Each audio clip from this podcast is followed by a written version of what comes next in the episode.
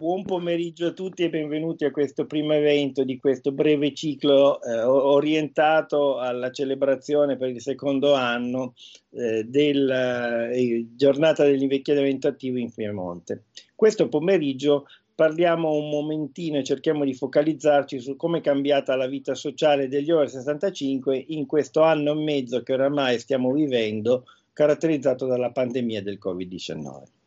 Abbiamo con noi Gianfranco Billotti, Tiziana Mignemi e Luciano Toschi. Io sono Vittorio Pastelli, direttore di Quotidiano Piemontese. Ehm, facciamo un primo giro di, di, racconto in questo pomeriggio in cui, a partire direi per cavalleria da Tiziana, ognuno si presenta e, racconta un po' come ha visto cambiare in questa annata e mezzo, oramai un anno e mezzo, no, un po' di meno, in cui però abbiamo vissuto e convissuto con la pandemia e con il cambiamento che abbiamo dovuto vivere nei nostri stili di vita. Tiziana, come, come l'hai vissuto, come l'hai vissuto e come l'hai eh, visto nel, nelle persone che segui? Allora sì, buon pomeriggio, io sono Tiziana Mignemi, sono psicologa eh, allora, sì, eh, dunque, io un anno fa, esattamente appunto nel periodo di marzo, aprile, eh, quindi di questi tempi, ho iniziato a occuparmi un po' di anziani attivi, no? degli over 60 attivi che hanno smesso quindi di lavorare, attivi ovviamente nell'ambito sociale. E già allora, quando siamo stati costretti a questo confinamento forzato, come dire, ehm, ci si era un po' interrogati sul eh, come stanno vivendo no? queste persone in qualche modo impegnate, ehm, che erano impegnate nel sociale, che per motivi di forza maggiore non, lo, non hanno più potuto farlo anche eh, in ragione del, del, fatto che in quel periodo e ancora oggi eh, c'era tanto questa idea del, eh, del, del, fatto che questa pandemia colpisse particolarmente le persone anziane e fragili. Ehm, cosa, cosa è stato fatto? Sicuramente è stato somministrato un test per quanto possibile online eh, è stato divulgato il più possibile in tutta la regione Piemonte e, ehm, e che cosa è emerso? È emerso che sicuramente eh, questa pandemia come dire, ehm, ha portato molto, molta solitudine, eh, soprattutto eh, in chi era povero di strumenti già allora soprattutto questi strumenti si riferiscono alla, alle difficoltà di accedere per esempio alle reti informatiche dove era, che erano l'unico modo, che lo è stato tra l'altro per tutti, per poter avere almeno un collegamento con qualcuno. E, ehm, quindi sicuramente era, si è accentuata in questo anno una profonda solitudine. E, ehm, tra l'altro teniamo conto che eh, con questi divieti anche di poter vedere i congiunti o comunque di, di non poter eh, abbracciare i nipoti perché considerati il veicolo ha aumentato ancor più dire, le ansie e le preoccupazioni. Eh, in questo sondaggio che è stato fatto si era approfondito in particolar modo l'accesso a questi strumenti informatici e, ehm, e si era visto che non tutti eh, erano attrezzati. È una cosa che oggi, dopo un anno di pandemia, si, è, eh, si sta rivelando, eh, si è rivelato diciamo, in maniera più eclatante e di cui anche i servizi in qualche modo sociali eh, ne sono testimoni che sono aumentate sicuramente le disuguaglianze. Le disuguaglianze... Posso chiederti una cosa? Prego. Che poi il, la diseguaglianza quando parli di accesso allo strumento digitale è a vario livello, è di tipo tecnologico ma anche di tipo culturale. Eh, quindi da un lato manca diciamo, il device che può essere uno smartphone piuttosto che un telefono, la connettività eccetera e poi l'altro tema è quello che è la, la capacità e la, la, l'abitudine ad utilizzarlo. Voi avete capito eh, se c'è una prevalenza di qualcuno di questi due fattori oppure sono più o meno un problema condiviso? la capacità, diciamo che la disuguaglianza è, eh, oggi sappiamo che ormai eh, come dire, la rete internet eh, sta, sta, modificando i nostri stili di vita, no? che eh, in qualche modo addirittura eh, ci guida per gli spostamenti, per fare gli acquisti online rispetto alla spesa e tutto.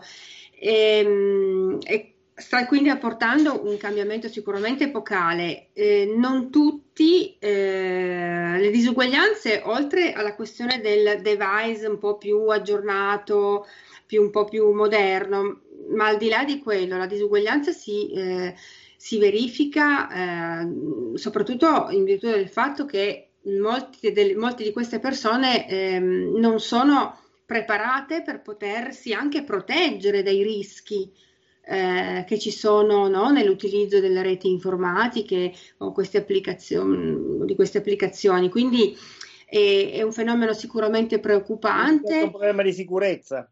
Assolutamente sì, eh, assolutamente sì.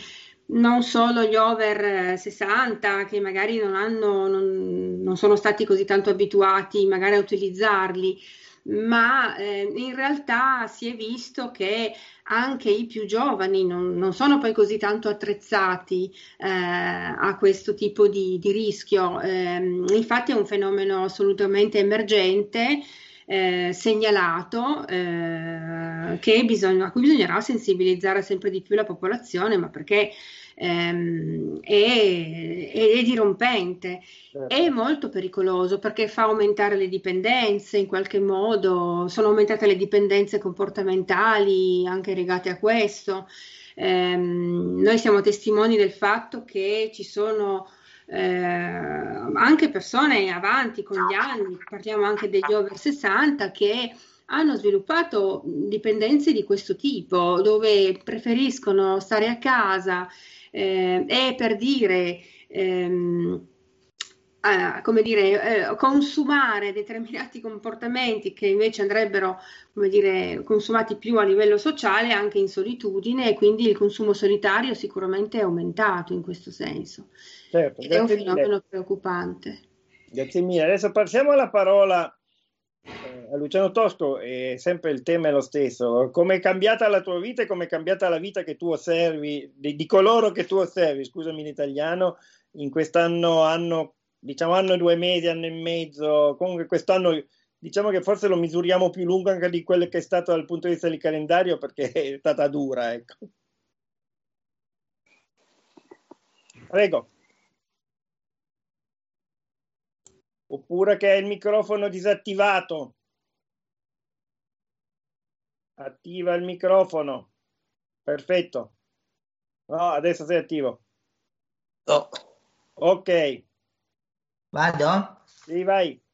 Ehm, la mia vita non è cambiata tantissimo. Mi ritengo fortunato perché sono un nonno di quattro nipoti di cui una è nata in pieno lockdown, è nata a gennaio 2021, quando già di nuovo eravamo nella seconda fase. Eh, sostanzialmente quindi eh, tranne il periodo diciamo di, eh, di marzo eh, io ho sempre visto i nipoti e devo dirvi che eh, la categoria nonni, che è una categoria di cosiddetti anziani attivi o over 65, come, ma alcuni nonni sono anche più giovani, ecco, altri più anziani, eh, diciamo che andiamo su una fascia dei 60 ai 78, dopo essere dei nonni eh, in presenza davvero che seguono i nipoti diventa un pochino più complicato. Però voglio dire, questa categoria di 10 milioni di persone in Italia è una categoria che, eh, di, di, anziani attivi che ha mantenuto, io ritengo, il suo ruolo anche pur avendo delle eh, difficoltà, delle paure, eccetera. Io l'ho mantenuto perché, certo, eh, il discorso culturale eh, di risorse personali, culturali, eccetera, è importante. Io eh, quando non seguivo i nipoti e non seguo i nipoti, scrivo dei libri, scrivo degli articoli, mi occupo di eh, attività con i nonni, eh, di interventi, attività con i nonni, anche imparando insieme a tanti altri nonni a, a stare a distanza con i device. E quindi ci... Com'è stato il, come dire, il, l'avvicinamento, l'apprendimento e l'adattamento a questa comunicazione mediata da, da robe digitali, chiamiamole così?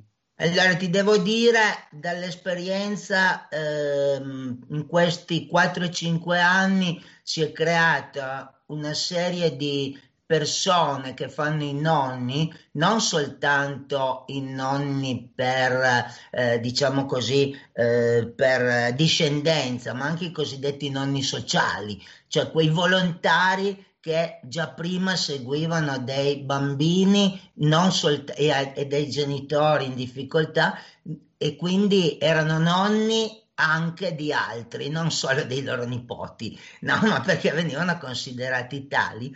E, ehm, e quindi eh, queste persone eh, che già si conoscevano, che già avevano costruito una rete, io parlo di 500-600 persone, no? di, di due gatti, Ecco, si sono continuati, hanno continuato in qualche modo a mantenere delle relazioni. Eh, un esempio ti vi faccio molto molto concreto, due gruppi nonni di 15 persone per nonno, quindi 30 persone, hanno creato una rete in cui hanno continuato a sentirsi, a parlarsi eh, se mi permettete, loro hanno passato, eh, cioè ci siamo perché c'ero anch'io in queste, in queste condizioni, è servito moltissimo no? sentirsi, parlarsi anche a distanza, no? prima con Whatsapp, poi con email e poi siamo, abbiamo imparato tutti a usare i, le piattaforme digitali, adesso continuiamo a vederci così eh, e quindi eh, questo è servito eh, sia per, eh, diciamo, socializzare, condividere le paure, ma anche per stare con i nostri nipoti. Cioè noi abbiamo mantenuto i contatti con i nipoti a marzo, aprile dell'anno scorso in questo modo. Nelle lunghe giornate di scuole chiuse, dice un nonno, con Paolo ho inventato un TG quotidiano, abbiamo creato uno studio televisivo, lui lettore, io direttore responsabile. E quindi acquisizione di notizie ovviamente molto filtrate da me, dice il nonno, codici di comportamento, consigli sui giochi da fare in casa, rapporti eh, con gli altri, eccetera, eccetera. TG brevi e lui faceva, eh, gestiva il TG, no? E si sono divertiti, diciamo, tutti e due. Ma questo meccanismo di resilienza in cui sostanzialmente tu rimani protagonista, sia mantenendo i rapporti con altre persone come te che già avevi prima e, eh, e con i tuoi nipoti, Detto questo, adesso, ma già da settembre, non è più così perché queste persone, questi diciamo nonni, che sono degli anziani tanto fragili, anche se non sono vaccinati, perché diciamocelo, eh, non sono vaccinati, non siamo vaccinati. A Torino in particolare, in Piemonte, a 75 anni non sei ancora vaccinato. Cioè, diciamocelo tranquillamente. Poi apriamo anche magari un altro discorso su questa storia qua, no? Eh, detto questo, anche se non vaccinati, c'è chi si mette la mascherina, chi no, ma con i nipoti stiamo. Ma perché? Perché dobbiamo aiutare i genitori, perché in questo welfare in cui hanno chiuso le scuole, hanno chiuso tutto, e chi li guardava i bambini? Quando tu sei in smart working non puoi avere tre marmocchi o due marmocchi che ti girano intorno, oppure vai a lavorare perché c'è in sede. E quindi, voglio dire, la maggioranza dei nonni non si sono potuti permettere, almeno di questi che io conosco, mm, di annoiarsi. Però è importante perché io dico sempre che eh, eh, fare i nonni e avere la fortuna di fare i nonni, anche gli altri, anche i nonni sociali, quelli che si dedicano ai nipoti, non ai loro nipoti, ma altri nipoti, eh, è importante, è importante per te, è un elisir di lunga vita per te, perché ti aiuta ad andare avanti, no? E quindi questa resilienza, tra l'altro, quando il Covid più o meno passerà, noi saremo più pronti a partire rispetto a chi si è chiuso, perché hai mantenuto questo che chiamiamo appunto resilienza, questa possibilità e capacità di fare le cose compatibili, ma continuare a farle, continuare ad esserci. Ecco, questo mi sembra il segreto fondamentale, no? anche da dare alle istituzioni no? rispetto a quello che devono, okay, okay. che dovrebbero fare. Tra l'altro anche del problema dei vaccini, anche del problema dell'informazione, ne abbiamo già accennato prima con Tiziana. Gianfranco, eh, questo incontro è nato anche da, da, uno stimolo che tu un giorno, mentre parlavamo, mi hai raccontato relativo all'Università della Terza Età, se non ricordo male, di Milano, in cui sostanzialmente si è passati da 4.000 partecipanti all'attività a 200 che partecipano all'attività in DAD, passi in DAD, in remoto, chiamiamolo così, no? DAD da scuola. E che vuol dire, la, la, prima domanda che mi sono posto, scusami, ma gli altri 3008 che fine hanno fatto? Tanto prima, quando frequentavano in diretta le conferenze, i concerti, le iniziative delle organizzate collettive, chiaramente si muovevano, potevano incontrarsi. Adesso con la questione che impedisce di andare a teatro, così come di andare a una conferenza, eh, ovviamente la situazione è precipitata e chiaramente questo inciderà sul futuro perché sono praticamente quasi due anni accademici che sono saltati in, in diretta e quindi non c'è in presenza, quindi non c'è garanzia che poi la motivazione, essendo persone che poi invecchiando continuano ad avere altri problemi quindi non potranno più magari ritornare alle stesse cose, sicuramente ci sarà un problema di, di, di, di cambiamento totale, di un, un, crollo, infatti molte sedi sono chiuse, alcune fanno qualcosa online, ma le cose online sono sempre la cosa, eh, a parte le, le, tavole rotonde che si possono organizzare, le chat, eccetera, eh, sono, sono cose che sono eh, dispersive o comunque quello che è importante nelle relazioni è parlarsi tra noi e poter dire le cose che pensiamo, scambiarci di idee, condividere certe cose, è cosa che non avviene più quando tu non hai più questo rapporto diretto totale, perché anche uno ascolta l'altro, ma non è che possiamo creare delle situazioni anche di partecipazione eh, gioiosa di certe cose, perché sono cose di cui diciamo quello che, che vogliamo dire, pensiamo, ma non possiamo condividere il piacere intorno a certi argomenti e certe cose. E quello che bisogna però riflettere, io pensavo, per quanto riguarda l'invecchiamento, l'invecchiamento è un processo che comincia 65, bisogna arrivare ai 65 avendo capito anche nel corso della, o della carriera o della famiglia quali sono i, i problemi e i limiti tutto il tempo disponibile e non avremo preparato qualcosa di diverso da quello che è poi passare il tempo. Noi pensiamo che invecchiare è bellissimo, ma quando uno va in pensione a 65 anni, l'età media arriva verso gli 85, uno ha diciamo 20 anni in cui se non ha preparato qualcosa, se non si è dato una dimensione diversa e quindi questo comporta il, il fatto di cambiare, cioè di rinnovarsi nella, nel, nel, vivere e anche l'invecchiamento a una certa fase della vita uno potrà cominciare a concepire altre funzioni e altre iniziative. Quello che manca molto oggi alle diktat che ci vengono dati in questa pandemia perché il cittadino conta poco e niente individualmente.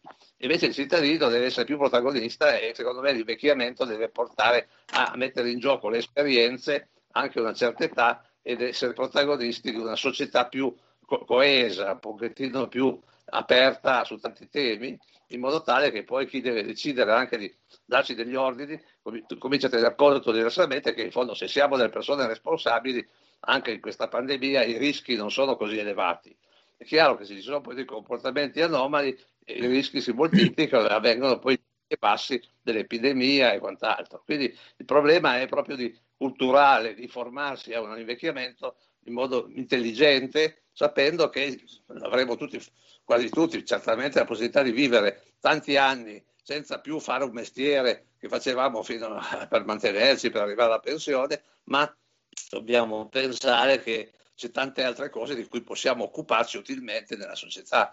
I nonni, fare i nonni per i nipoti è importante, ma ci sono anche nella società, reciprocamente in altre situazioni e categorie, molte funzioni che possiamo svolgere. Quindi se ci prepariamo anche al sociale, anche in altri campi, sicuramente la società migliora e anche la, vita nostra migliora perché possiamo fare ancora i protagonisti con merito in queste cose. Perfetto. Eh, prima Tiziana eh, raccontava delle cose mentre stavamo preparando l'incontro, relativa, che è un passaggio secondo me molto interessante, relativo proprio anche diciamo, al, al, all'attività di informarsi o di diffondere informazione che tra l'altro in quest'ultimo anno della pandemia sono diventate una cosa molto importante, sia per quel che riguarda Uh, come dire, le, le, cose da fare e cose da non fare, tanto per capirci, sia per quel che riguarda ehm, diciamo, gli stili di vita più, più, consoni per evitare potenziali infezioni, sia come diceva prima Luciano, quello che riguarda il problema di accedere al, dire, alle piattaforme di, di vaccinali e, e, poi capire come funzionano. Volendo in questi giorni c'è tutta la, la grande discussione culturale, scientifica, politica legata al, agli effetti collaterali dei vaccini e quello che ne consegue. Ecco, mh, mm, da quello che avete misurato, analizzato, verificato, eh, quali sono state le problematicità più grosse che hanno avuto gli over 65 nell'informarsi, nel eh, correttamente o anche per, a costruirsi quella che normalmente si chiama un'opinione? Ecco. Ma se posso agganciarmi io un attimo a una cosa detta adesso da, da Gianfranco, ma anche da Luciano. A me colpisce questo. Mm, come sapete, il concetto di salute no, è cambiato negli anni e si è, parlati, si è passati dal, ehm, dal, dal, definirla un'assenza totale, questo agli inizi, eh, assenza di malattia, poi si è passati ad uno a una condizione di eh, benessere psicofisico, psicosociale, fino agli ultimi anni in cui si è eh, passati a, ehm, ad un concetto ancora più evoluto proprio dall'OMS del concetto di capacitazione, no? quindi la capacitazione di no? Avere la, mettere in pratica la capacità no? di far fronte come dire appunto al concetto di resilienza che ha accennato Luciano, no? alle, alle alle, proprio alle, alle difficoltà, insomma, di potersi, mm, di sapersi muovere, di saper prevenire, eccetera. Ehm, a me colpisce che in questo periodo di pandemia, mh, mm, anche da, rispetto alle informazioni a cui siamo stati bombardati, a cui veniamo bombardati, ha praticamente invece contraddetto completamente questo concetto no, della salute, che è quello dell'anziché come dire, lavorare sulla prevenzione, quindi sulla capacitazione, no? Del, no? della capacità di prevenire, di rimanere in salute, l'attività fisica, no? che comunque aiuterebbe eh, anche a prevenire no? le, le, malattie, perché ti dà comunque un senso di benessere, invece si, è, si sta, sembra quasi che si stia lavorando nel, nel verso opposto, cioè del siamo soltanto più dei corpi da curare, da, da vaccinare, eccetera, eccetera. Ora, questo non voglio fare nessun tipo di polemica, però mi colpisce perché dal fronte, eh, ne ho parlato anche con colleghi psicologi che invece sembra quasi che abbiano buttato via a volte questo concetto di salute che è proprio quello della prevenzione, cioè del migliorare eh, anche dire, la sensazione, no? la percezione del proprio stato di salute. Ci sono tante persone che hanno tre, quattro, forse quattro no, ma tre patologie anche croniche eppure si sentono di stare bene. Perché? Questo perché? Perché come dire, eh, fanno proprie quelle che sono le informazioni che spingono a prevenire, no? quindi a fare tutto ciò che ti fa essere attivo e in qualche modo attività ovviamente su, a 360 gradi, eh, io parlo non eh, per forza solo nel versante sportivo o, o solo sociale, però come dire, eh, lavorare sulla proprio sul, sulla, sulle risorse personali, su quelle che sono le capacità, questa è la situazione, non possiamo, cosa possiamo fare? Mm, purtroppo sappiamo che esistono eh, persone che hanno dei poteri forti purtroppo decidono sulle nostre vite, però di fronte a questo che cosa si può fare? E Luciano su questo ha, fatto, ha portato una grande testimonianza no? del comunque mi adopero, ci si adopera, ci si, ci si riunisce, come si può. quello che a me colpisce rispetto alle informazioni di cui invece dicevi tu prima eh, e che avevo accennato è che invece sono invece tutte indirizzate al, non alla prevenzione ma alla cura, alla cura di ehm, appunto adesso questo bombardamento della vaccinazione che per carità ben venga, però non è l'unica, no? eh, l'unica soluzione. Mm, è importante invece rieducare un po' le informazioni e anche a, a, a, selezionarle, nel senso che esistono anche altre informazioni mm, che spingono anche invece a quelle che sono pre- la prevenzione, le, anche solo la prevenzione rispetto al che cosa fare per sentirsi meno soli. E su questo eh, bisognerà comunque trovare delle, delle soluzioni anche educative o, o comunque ehm, di, degli operatori sociali coinvolti in questo, perché comunque chi eh, invece eh, come dire, si orienta solo su eh, su un certo tipo di, di, di messaggio, di, di, comunicazione, è chiaro che poi perde quella che è invece la, quella capacità di cui eh, si parla nel concetto più moderno di salute e di cui tra l'altro la stessa Organizzazione Mondiale della Sanità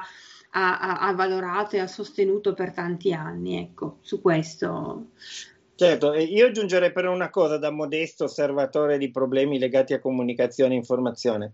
Eh, uno, il tema del... Mm, allora, è passato un anno e, e qualcosa. Eh, prima eh, della pandemia il tema della salute eh, o mettiamola così, l'informazione sulla salute era un tema che era trattato ragionevolmente poco Mm, o che veniva trattato in, in, dire, in, aree molto di nicchia, no? anche dal punto di vista dell'informazione, programmi ad hoc e quelle cose. E, è vero che quello che tu dici, eh, Tiziana, cioè la, anche proprio la definizione dell'Organizzazione Mondiale della Sanità, come hai raccontato correttissimamente tu, è cambiata in maniera fortemente radicale negli anni. Paradossalmente quest'anno siamo tornati alla, alla vecchia dizione. No? Assenza di malattie. Esatto, perché proprio... Facciamo così, assenza di Covid, scusate la polemica, ma eh, solo di quello si parla. Solamente sconfitte e poi a un certo punto ci siamo trovati lì con sta roba. Esatto. Um, è anche vero il fatto che se ne parla sempre troppo poco. Io me ne sono accorto, in, eh, non solo, ma a, abbiamo un problema grosso di eh, carenza di cultura medica di base. Che questo è un discorso che bisognerebbe fare anche con tutte le persone che hanno qualcosa più di santa. Cioè, io me ne accorgo mh, mm, per la ragione, scusate, dovrei fare il moderatore, però eh, mi, mi ci vuole dire la mia perché su questo tema sono molto, come dire, ho preso una posizione che, che anche nel, nelle cose che faccio che diventa molto attiva. Uh, anche perché eh, spesse volte noi che facciamo per mestieri giornalisti veniamo correttamente, giustamente interrogati, tu che sai tutto, e non è anche vero, però tu dovresti sapere molto, mettiamola così, eh, senti mi spieghi questo, oppure eh, nell'ultimo periodo, e poi ne parleremo con Luciano appunto, mi chiedono le procedure per accedere alle prenotazioni delle vaccinazioni, quel che è, no? Ecco, lì c'è, c'è un grosso problema che, che, per molto tempo ce ne siamo dimenticati tutti, cioè proprio dell'informazione su questi temi, eh, perché da un lato, e anche lì l'ho fatto sulla mia pelle, a un certo punto, un paio di anni fa, eh, ho avuto un infarto, io non mi ero mai neanche posto il problema di che cosa fosse l'infarto, cioè sapevo che ogni tanto qualcuno gli pigliava, qualcuno c'era anche amici che avevano anche lasciato la pelle. E, ehm, però da quel giorno ho cominciato a, come dire, anche perché grazie a Dio l'infarto è stato di, di entità modesta e anche preso in tempi molto brevi, quindi quando ero già in ospedale visto che mi, mi hanno tenuto un po' giustamente in terapia intensiva, anche a quei tempi non sapevo cosa fosse la terapia intensiva, adesso sappiamo più o meno tutti che cos'è. Eh, ho studiato le cose e da, da, lì ho cominciato a fare da, come dire, soprattutto sugli uomini che sono più soggetti all'infarto, gli faccio una, una pressione psicologica pesantissima. Tu fumi, no, fa attenzione che se fumi, eh, oppure tu che abitudini, perché? Perché sono cose che servono banalmente per salvare la pelle, cosa che norm- normalmente non facciamo. Eh, ci, no, ma anche quelli, forse sicuramente quelli che fanno delle professioni mediche, probabilmente sì, ma quindi anche su questo tema qua la, la, parte di, di, di, di, mm, come dire, di approccio a 360 gradi sulla salute è un tema che dobbiamo sviluppare nell'informazione in maniera pesante. Torniamo, scusatemi, ma non ho saputo tenermi, era più forte di me lo stimolo di parlare di queste cose. Eh, Luciano, prima tu parlavi della situazione dei vaccini, eh, che è eh, permesso che lo sappiamo tutti, ne parlavo giusto questa mattina con un'altra persona durante una diretta, no, non, è, non, è, neanche quella la panacea, dovremmo ancora avere delle precauzioni mh, forse più basse per, un lungo periodo, però adesso quello è un percorso che ci dovrebbe riportare perlomeno a, a uno standard migliore.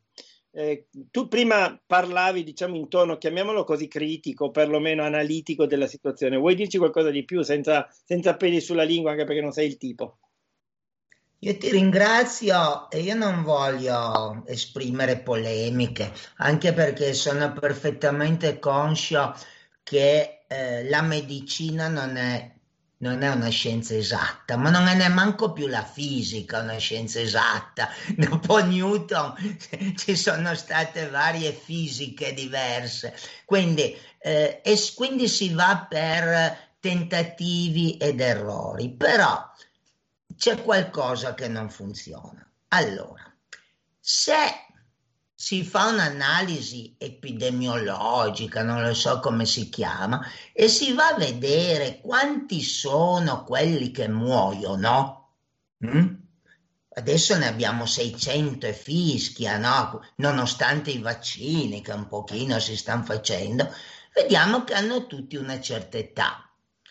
Se andiamo a vedere chi finisce all'ospedale e in situazioni di gravità, sono le persone come me e te e, e quelle che ha detto eh, prima Tiziana, che hanno delle patologie. Poi tu ci hai fatto un infarto, anch'io ho fatto un infarto, io ho pure il diabete e una bronchite asmatica ostruttiva. Ne ho tre, però sto bene, ma sto bene per quello che diceva Tiziana, mi prendo le mie pastiglie e sto bene perché penso ad altro e in fin dei conti faccio parte di quelli che sono chiamati fragili.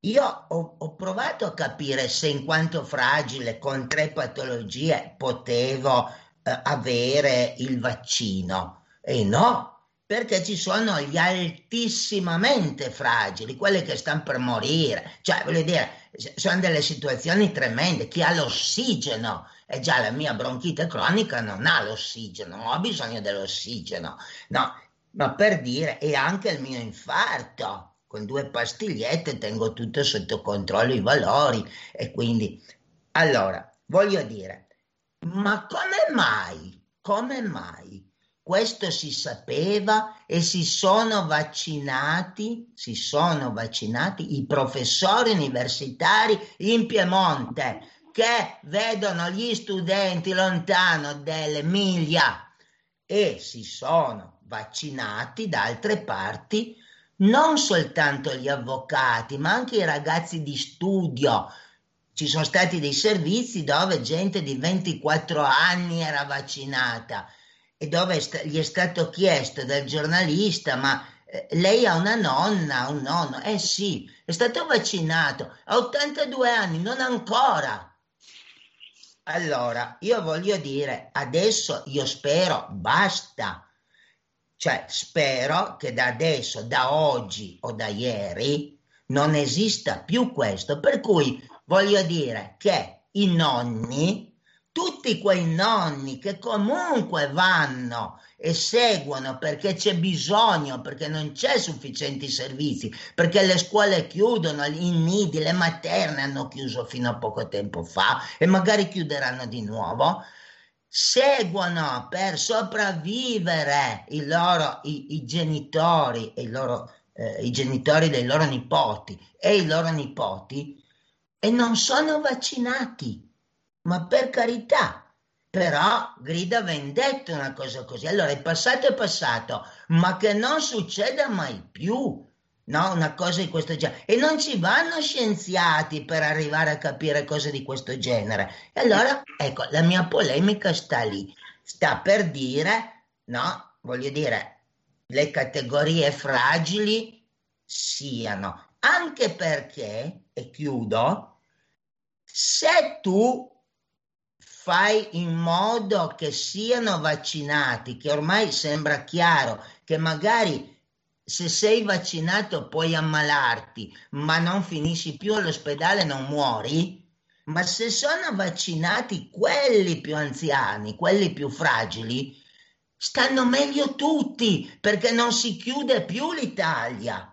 Ma come mai non è venuta in mente una allora, roba di questo genere? E non è venuta in mente perché ci sono le categorie, siamo ancora un paese medievale sotto tanti aspetti, scusatemi, ci sono ancora le categorie, no? Allora io vorrei dire la categoria dei nonni, che è una categoria, non gliene è fregato niente a nessuno.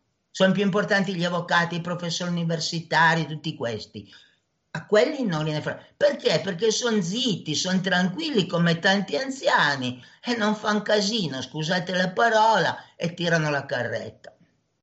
Allora, io devo, devo, dare, devo dare, qualche risposta anche perché è il mio mestiere. Eh, mh, quello che hai detto tu all'inizio spiega praticamente tutta l'analisi successiva, cioè eh, non abbiamo, quando si è, si è partiti nel, nella politica vaccinale italiana come quella degli altri paesi europei che poi non sono così discoste, forse a parte ehm, l'Inghilterra.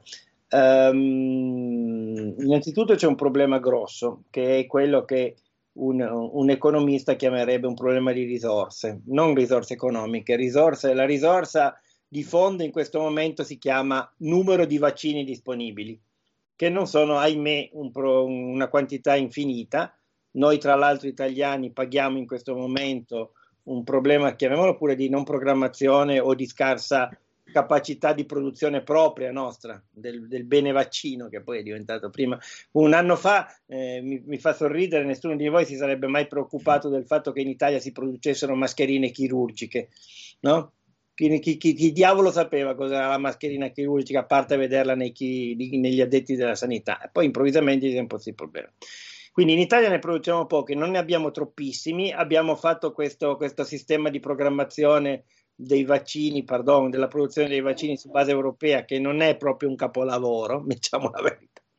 Siamo partiti eh, con, uh, io sto guardando mentre sto parlando il, proprio sul sito del governo, a parte che oggi in, nella conferenza stampa Draghi pare che abbia cambiato un po' i parametri, cioè, però il dato è questo, una persona su 5 con più di 80 anni che prende il coronavirus muore.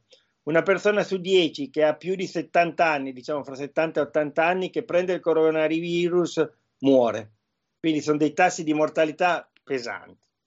Si è andato molto e lì mh, si bisognerebbe ragionare su quanto tu dici, Luciano, che purtroppo è, è, è abbastanza condivisibile, perché alcune categorie professionali sono state eh, vaccinate, eh, per cui adesso, tanto per capirci, sempre con i dati del, del governo, eh, ci sono 3 milioni 600 puzza persone che hanno fatto il vaccino, eh, di queste però nella categoria sopra gli anni 80 sono 4 milioni e 100, eh, fra i 70 e gli 80 anni sono 1 milione e 2.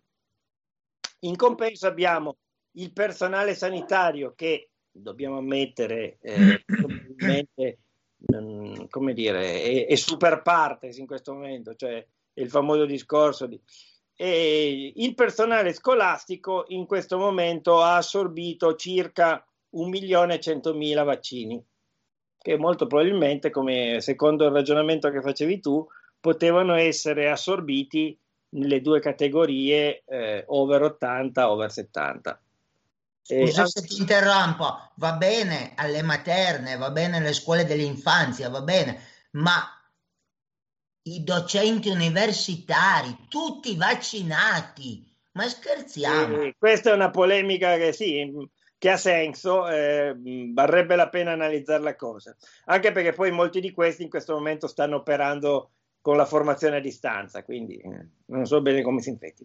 Eh, Gianfranco, scambia una cosa, noi stiamo lavorando a questo progetto che si chiama Signores Online, che è una comunità online. Eh, una comunità di questo genere può servire a risolvere alcuni problemi, secondo te? Se ti tiri un goccino su ti vediamo anche meglio. Eh. Ti sentiamo molto male.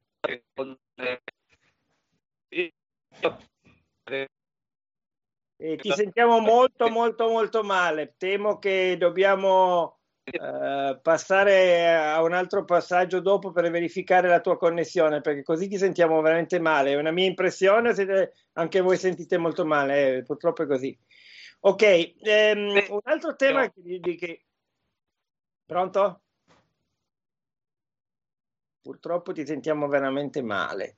Um, un altro tema che vale la pena di analizzare è proprio il, il discorso legato al, come dire, all'informazione, cioè a come le persone stanno accedendo in questo momento al, ai servizi sanitari, non quelli legati al, al, alla pandemia, no?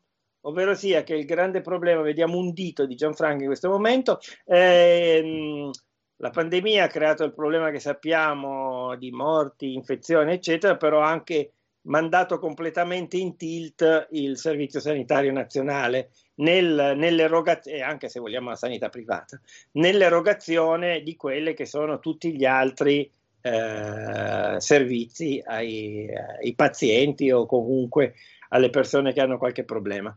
Um, voi avete dei parametri per capire come è anche cambiato questo, come l'ha vissuto la gente. E, recentemente noi abbiamo parlato con delle persone che si occupano, medici, scusatemi, specialisti di cardiologia, specialisti di, di oncologia, e questi lamentano il fatto che i loro pazienti sono spariti. Spariti nel senso che molti di questi hanno troppa paura di accedere all'ospedale come fonte di infezione che in effetti poi è anche successo che molte persone che sono state in ospedale per visite o per eh, come dire varie tipologie di terapie si, si, siano uscite non solo con la terapia ma con anche un simpatico pacchettino con scritto sopra coronavirus che si sono portati dietro avete avuto dei riscontri rispetto a queste, queste, questi cioè io personali riscontri personali per le mie tre patologie ho avuto una cosiddetta telemedicina, che vuol dire pronto, buongiorno, ma io dovrei fare la visita cardiologica di controllo. Ma come si sente lei? Ma tutto sommato bene, le prende le pastiglie. Sì, la pressione? Beh, sì, così le dico. Ah, va bene. Telefono anche perché dovevo avere la visita di controllo anche all'ambulatorio, quello per il diabete come sta lei? All'insulina? No, fortunatamente non ancora. Eh, oh beh, allora ci vediamo. Mi dà un appuntamento? Eh no, ne parleremo poi. Io to- continuo a tossire, tossisco perché sto a Torino e sappiamo le polveri sottili di queste città che pare sia la più inquinata in polveri sottili d'Europa eh, vabbè, pazienza, cioè vuol dire prendo qualche sciroppo. Però voglio dire, io non sto così male. Altre persone conosco, c'è dei medici che gli dicono no, no, adesso lasci perdere e altri che gli dicono alla stessa persona, gli hanno detto ma lei è matto, ma vada, ma deve curarsi. Quindi capisci che è una situazione, ha ragione quello che diceva Tiziana, eh, ormai ecco, siamo di nuovo assenza di malattia Covid, non assenza di malattie in generale. Tutto il resto, se non stai crepando, eh, ecco perché poi riempi, riempi i, i, i, anche perché a questo punto quando non ce la fai più finisci al pronto soccorso, altrimenti no. Tiziana, la domanda è: la gente ha paura dei medici o della sanità? Non, no, non è che ha paura, non si fida, c'è mm. molta diffidenza. C'è diffidenza. Io, per esempio, faccio parte della um, categoria per cui sarà obbligata, cioè è obbligata all'obbligo vaccinale. Uh-huh. Eh, Beh, ehm, c'è diffidenza, però volevo soltanto agganciarvi una cosa che ha detto Luciano rispetto alla telemedicina, rispetto al fatto che, beh, io per esempio che sono una donna di 49 anni fra un mese ehm, e quindi faccio parte della categoria a rischio ris- rispetto quindi alla prevenzione tum- per i tumori alla mammella, beh, la prevenzione serena è stata sospesa in questo anno Ehm, e, io che ho avuto un problema di, un cer- di, una certa importanza, ecco perché un attimo ho rinviato lo, la vaccinazione perché devo prima fare degli approfondimenti, perché per me la vaccinazione è una cosa seria e assolutamente seria, quindi è tutt'altro che Novax e questo mi, mi fa molto arrabbiare perché eh, eh, in realtà io sono una, una pro-vax, ma eh, voglio, però proprio perché seria va, va, fatta in un certo modo, insomma, eh, non così, no? A caso, vacciniamo e basta, indipendentemente da come uno sta. Eh, beh, io posso, sono testimone del fatto che come donna la, questa, in questo anno è stato sospeso tutto ciò che è prevenzione Mm, e ho dovuto ricor- mm, ricorrere ad una visita di controllo a pagamento, anche qui perché ho potuto farlo, altrimenti eh, avrei dovuto aspettare dei tempi biblici, come diceva, come diceva Luciano, rispetto a ma sì, poi ne parliamo. Rispetto a quello che mi hai chiesto, c'è diffidenza perché? Perché, mh, mm, beh, abbiamo visto, siamo testimoni del fatto che ormai chi, cioè, eh, ci sono scienziati espertissimi che dicono oggi una cosa, domani ne dicono un'altra, la gente non si fida più.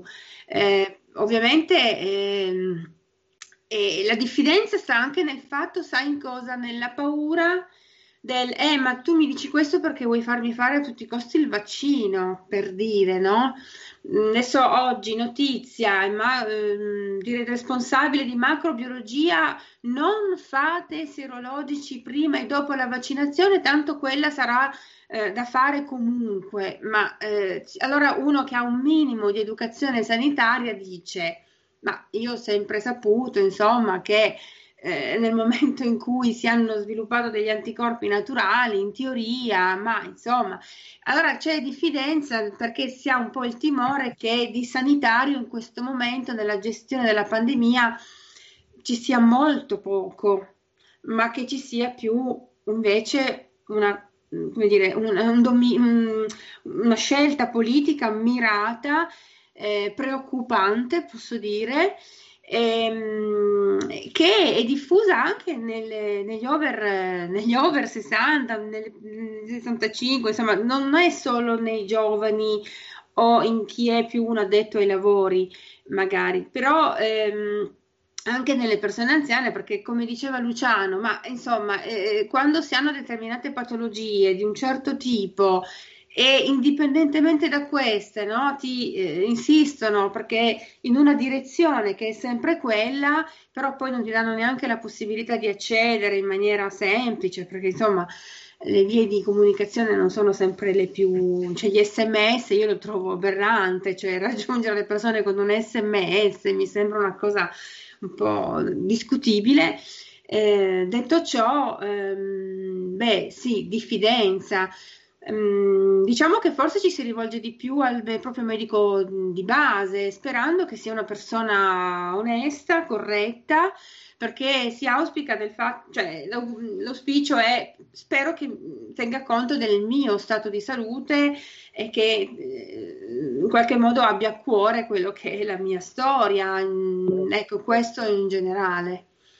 Gianfranco, ti prova un po' a parlare che vediamo se ti sentiamo meglio sentite meglio, io sto parlando. Bene, vai pure. Vuoi chiudere tu la serata e il pomeriggio?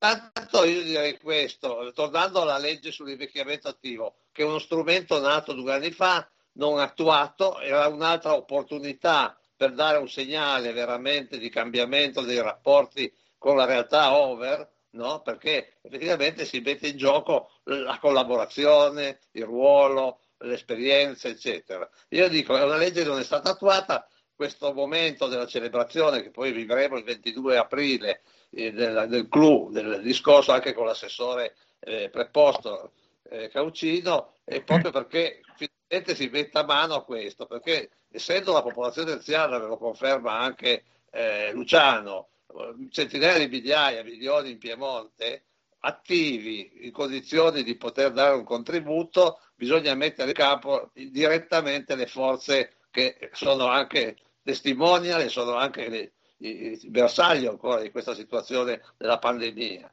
Per cui secondo me è il momento di dare attuazione alla legge. è fondamentale perché non bisogna sentirsi dire, come ho sentito eh, contattando nell'organizzare questi, questi, incontri, ah ma noi non ce ne occupiamo, no? in alcuni funzionari o assessorati o altre cose. È, è triste perché è una legge che deve coinvolgere tutto il Piemonte tutte le istituzioni del territorio e le associazioni e gli enti che poi possono sostenere anche le azioni di questo genere. Quindi è molto importante pensare a questo e questo vale per la piattaforma eh, su, su, queste cose, vale per tutte le relazioni che si devono rimettere in gioco, ma partendo anche da queste formule diciamo di, di media, multimediali, ma che devono tener conto che la persona è la persona, quindi eh, qualunque sia la situazione deve essere lui al centro dell'attenzione delle istituzioni e dei provvedimenti e non, come diceva eh, giustamente Tiziana, essere presi un po' a bersaglio no? Eh, per scelte che sono state fatte abbastanza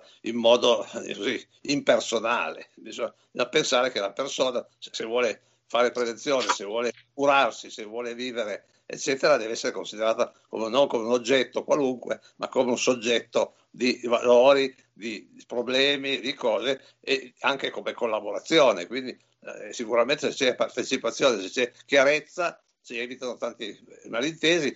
Sicuramente la diffidenza di cui parlava è, è fondamentale, che è venuta fuori proprio dalla confusione del gestire l'informazione. L'informazione, dico Vittorio, a novembre la Fondazione Ferrero organizza l'ennesimo convegno internazionale sull'invecchiamento e una giornata, un seminario importante sarà proprio sulla comunicazione, sul modo di eh, dire queste cose, comunicarle e fare qualcosa di utile rispetto a quello che si sta facendo adesso, che proprio la disinformazione porta a tanti equivoci e a tante riserve mentali che ci sono nelle persone che dicono ma farò bene, perché poi uno quando va a vedere a contatto le situazioni sicuramente si trova a disagio nel credere no, ciecamente a quello che. Io ho vissuto un'esperienza in questi anni della, della, pandemia, sia con la retina, ho dovuto fare un intervento, e tutto sommato è andato bene, però vedevo già allora c'era il problema del distanziamento, eccetera, quando sono stato a fare delle visite di controllo all'oftalmico di Torino mi sono trovato 50 persone, bastava aver firmato la dichiarazione che se non si aveva la tosse non si aveva la febbre, no? gli sembrava un po', però 50 persone messe insieme nella realtà eh, di una sala in cui tutti stavano lì seduti a aspettare un'ora, due ore l'appuntamento, la visita, è già una prova che c'è qualcosa che non va.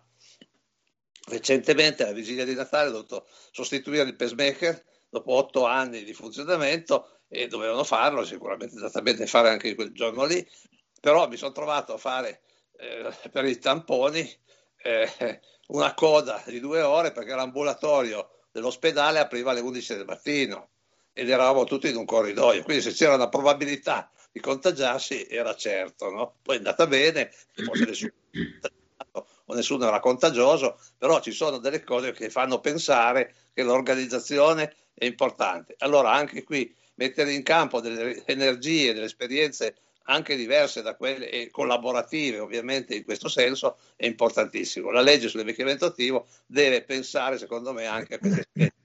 Che se si conoscono queste realtà si correggono anche gli errori e si evitano le conseguenze. Va bene, Penso che possiamo chiudere questo pomeriggio, eh, sono state tutte cose molto interessanti che speriamo di riprendere poi anche in altre occasioni, non perdiamo questo gruppetto che è un persone intelligenti, fa piacere tenervi a bada. Um, ci sentiamo presto, eh, ricordatevi la data del 22 di aprile che così allargheremo il tiro di questi argomenti e buon pomeriggio a tutti, arrivederci presto.